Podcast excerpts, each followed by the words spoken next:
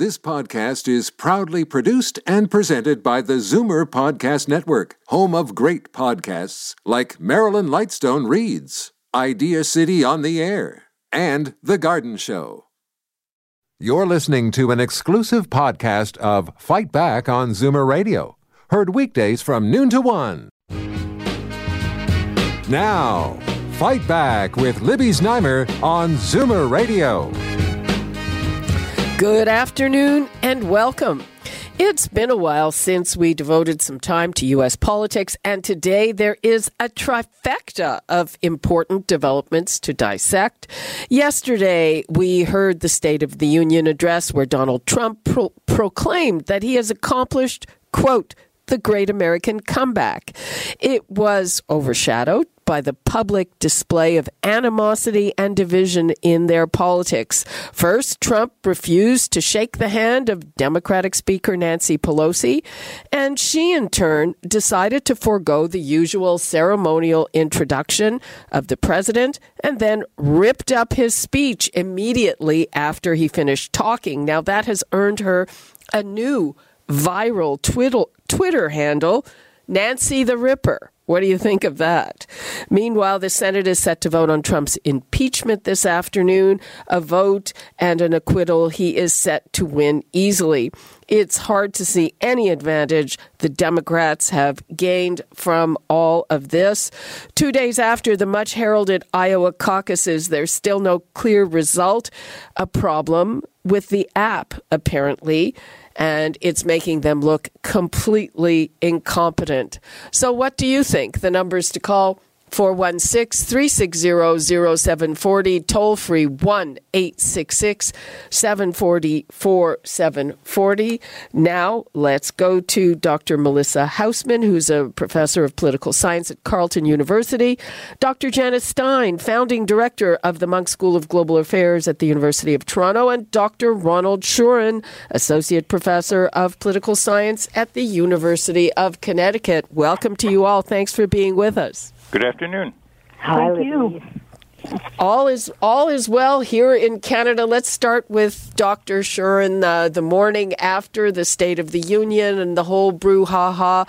Uh, what is your take on the way things stand right now?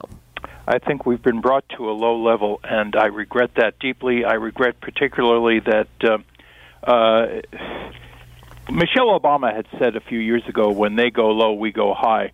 I wish the Democrats were following that advice. Right.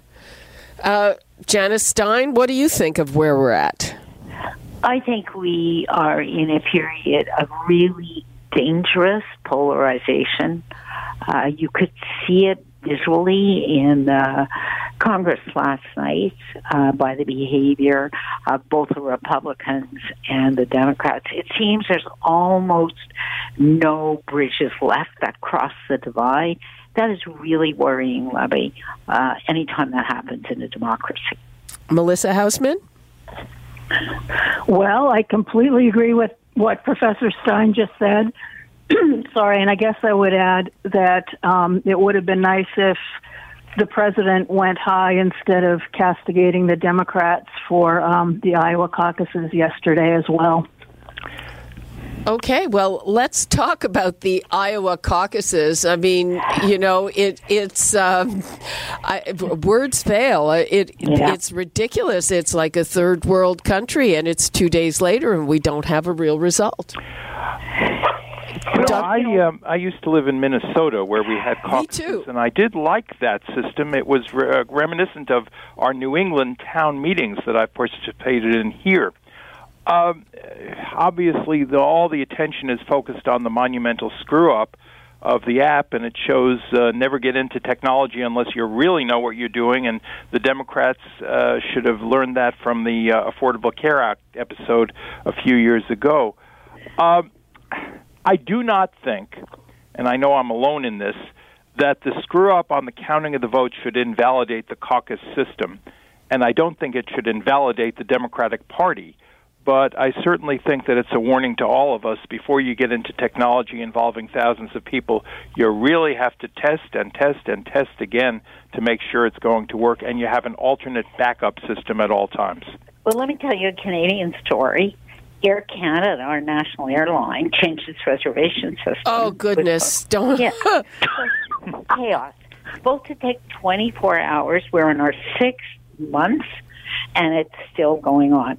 That only to say this is not unique uh, to politics. This is not unique to the Democratic Party or the Republican Party. There is a rush um, to put new systems in place that are going to be more user friendly, and people don't learn the lessons that you have to test it and test it and test it before you make it operational, and you have to provide uh, backups for that first period of trialing. But I don't think it tells us anything about politics. It tells us a lot about technology. Well, I I beg to differ. If uh, I think if if some people looking at Democrats as an alternative and uh, they look at this and it makes them think that uh, gee these these these people can't drive a bus. Dr. Are you flying Air Canada now? well. Yeah, I guess, I guess I would just add I have also been a member of two New England town meetings, having grown up in Massachusetts, and I would say the town meetings I've been a member of are much better run. But, you know, we also know there are problems with the Republican caucus in 2016 where Rick Santorum felt hard done by. And, you know, I would also add that they made the changes in terms of the counting issues this year because Bernie Sanders was whining that he got deprived of delegates in 2016. So these changes were actually done to help him. But I, um, so I have a friend who's we'll actually, talking about. Do you think we'll be talking about this in a month? I don't think so. Yeah, but what well, it depends on what happens in Nevada. You know, because yeah. they were signed up to use the system too. Who knows? Yeah. Well, you know, those but, those who wish us ill, and they could be anywhere around the world, are very happy because anything that causes people to question the validity of an election, a caucus, a primary, uh, weakens their faith in the democratic process, weakens their faith in our system of governance, and uh, that that is a, an adverse thing for, for all of us in, in our democracy. So let's get to the meat of the thing it, I found it interesting that when people, voters in Iowa, were po- in Iowa were polled, they said they would really much, much rather elect someone who could give a good challenge to Trump than someone who reflected their own values. But then we see Bernie Sanders, who is either a close second or first, depending on whose PR people you believe at this point. Dr. Sharinda, do you see a disconnect there? Three quarters of the people voted for somebody other than Bernie Sanders. Um, and now some of those also voted for Elizabeth Warren, who presented herself as the more electable progressive candidate. So I don't really see that much of a disconnect. Uh, Sanders dropped, uh, uh, of course, there are more candidates now, about 20 points from his showing four years ago. Uh, the so called pragmatic candidates, Klobuchar, Buttigieg, and Biden uh, together got the overwhelming majority of votes. Well, Biden is just uh, for everyone. You have to get 15% of the vote to just be considered what they call viable. As in any yeah. state. Yep. Right. So uh, yeah. Biden is just just above that. He did way worse than his polling would have suggested. Yeah. What about that, Janice Stein? Well, you know, again, t- two comments. First of all, Pete Buttigieg is generally considered a centrist candidate, and he did as well as Bernie Sanders. So it looks like. so we have to be careful about what we're extrapolating here. But on a larger scale, primaries always favor the most intense and the most committed voters. They're the ones that are more likely to turn out. And that's true not only in the United States, but it's true in, in for example, in our system where we've gone to one party member, one vote to elect leaders. And you get a very committed activist group that elects leaders. And electability um, is one big factor, but it's not the only factor. And you see increasing gaps between uh, the population when it's polled and the views of party members when they're polled. So this raises, uh, I think, an issue that's going to come increasingly to the fore.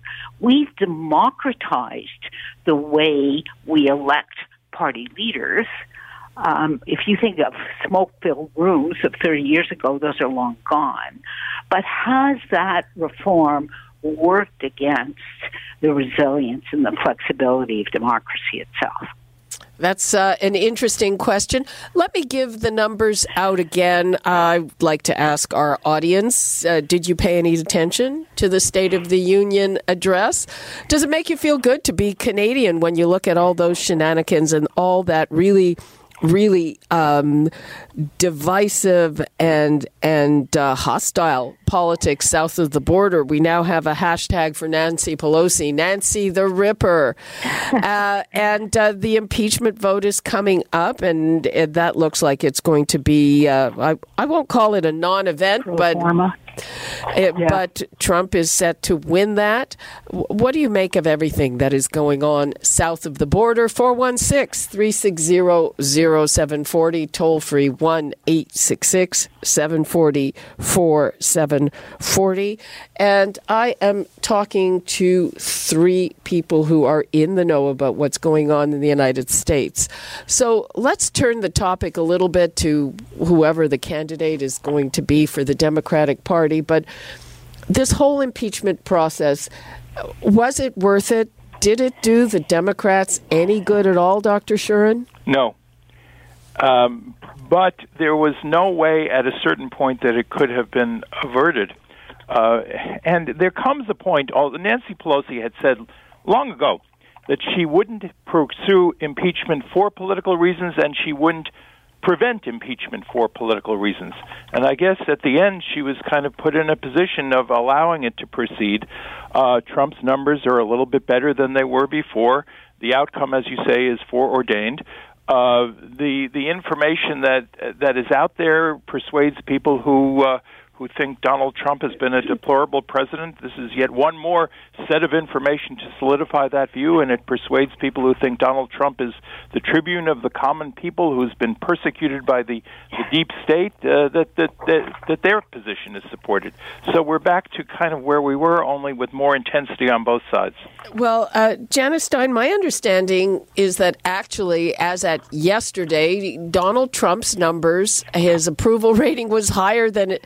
Yeah it had ever been because of all this. Yeah, I actually think the impeachment process did harm the Democrats and will continue to harm the Democrats because I think that President Trump, um, who's a very skilled communicator um, and is um, expert at mobilizing populist sentiment, I think that he will uh, run against the deep state that impeached him and fuel the kind of um, conspiratorial language that he has used in the past, only more so. Um, so I, I, I think this was something that Nancy Pelosi understood very well. She understood the dangers, did not want this to happen, but frankly lost control of her own caucus. Uh, the, the pressure from within her own caucus was so intense that when this last story broke, she could no longer resist. I think that was a strategic mistake on her part. As good a leader as she is, um, she put keeping her caucus together ahead uh, of the larger interests and made it more difficult for the Democrats in the general election. Okay, let's take a call from Dennis Yes, thank you for taking my call. And my comment relates to the state of democracy in the United States, not only with respect to Iowa, but in general. The lack of uniformity in terms of how voting occurs, both, both at the state level and at the federal level, uh, is is just fraught with all kinds of problems and difficulties. And I did note recently a poll ranking democracies across the world, and uh, U.S. democracy was ranked as 28th. And so it's not truly representative, in, in my opinion. And the, the, the Iowa poll is just demonstrative of that. It's in, you know, it's a white population, little or no diversity. Uh, it I, I find the whole system down there completely baffling, to be perfectly honest. And that that's my comment. Okay, thank you for that. All right, so uh, Dr. Haussman, you wanted to weigh in. On the earlier round of comments, um, we know that impeachment is inherently a political process. Indeed, the founding fathers said so in the Federalist Papers. Um, and Nancy Pelosi had to keep her caucus together. She's the Speaker of the U.S. House. That's her job. And the one who's actually supposed to represent the national interest is the president. So there are some questions. But to this to this caller's comment, uh, basically, yes, the U.S. election system is probably the most complicated in the world, and actually, there are problems with it every single in every single election in some state or another. We've had problems with the electoral college. I mean, you know, we know how this current president got elected, so problems with elections are not new and different. They always, always happen. Uh huh. And uh, do you think that this? Do you agree with Janice that it was just a matter of Pelosi losing control of her own caucus, and it it uh, it was damaging? No, I actually think there's probably they're playing a longer game, which is that the Republicans are defending many more seats in the Senate in 2020, and so if Trump is reelected, probably the hope of the Democrats is to get a Democratic Senate and basically box them in. Dr. Let me say that uh, in terms of election process, every system has its issues. I don't know about Canada, but I know in uh, in Great Britain there have been times when one party has gotten more popular votes in aggregate than the other, and yet the other party won more seats in the House of Commons, so that party formed a government. So not to- too dissimilar from what we've had here regarding the electoral college. The other argument in favor of initially starting out with small states in the primary process is that some candidates are indeed very good at retail politics, and that's an important criterion. Jimmy Carter established himself, an unknown governor of Georgia, by going literally door to door in Iowa and put himself on the on the political map. He was not an effective president in many ways, but some things he was good at in terms of negotiating between Begin and Sadat and so forth showed his strength in that sort of retail interaction, and that was a, a, a criterion worth considering. So every system has its pluses and minuses, and uh, somehow or other, we always seem to get through. You know, you know, I would just jump in for a second and say, but the minuses are really growing. Uh, there are gerrymandered districts. There's voter suppression. Uh, you probably have uh, a more distorted vote now in the United States um, than since the Civil War, if you exclude women um, from that discussion. So the, the arc of history is bending in the wrong way here. Uh, so, and of course, we in Massachusetts invented gerrymandering. I would just point out. yeah, that's right. So, where are we at? Where does this leave everything? Huh. It's a mess it just tells you that every, I guess what I would say is that every generation has to renew democratic institutions and practices. Uh, we cannot treat these as legacies and be complacent. And we're we're in a period of history now where not only in the United States but all across the developed world we see really fundamental challenges to institutions and practices. And if we uh, can't um, get publics involved in this discussion, um, we put a lot at risk here. We may benefit by encouraging a, I won't, a kind of reverence for institutions, and when that's weakened, it weakens the system in general. And thus, my earlier comment about going high when the other side goes low. Nancy Pelosi's move to rip up the State of the Union speech last night didn't enhance people's reverence for our institutions of government. And I think in the long run, while it may have heartened the Democratic base, it didn't serve us well. Uh, final. I would add that, of course, President Trump's lack of shaking the U.S. Speaker's hand um, also didn't add for to reverence. And yeah. I mean, I think we have to go back to um, you know former Speaker Gingrich, who talked and wrote about blowing up Congress and using scorched earth policies. So, yeah. you know, yeah. this um, scorched earth kind of stuff has been around for a while. Yeah. Yeah. final, five, just a minute. Let me jump in, please. Um, final question. Trump did cite USMCA or the new NAFTA trade deal as one of his accomplishments. So, what is in this for us here in Canada, Janice Stein? Well, two two quick comments on that one. Lee. That was the only mention of Canada in the speech was the trade agreement. That was really striking um, to Canadians who consider that they have a special relationship with the United States. Um, what's in this for us? For Canada, to be blunt, this was do or die. We export 75%. All 75% of all our exports still go to the United States.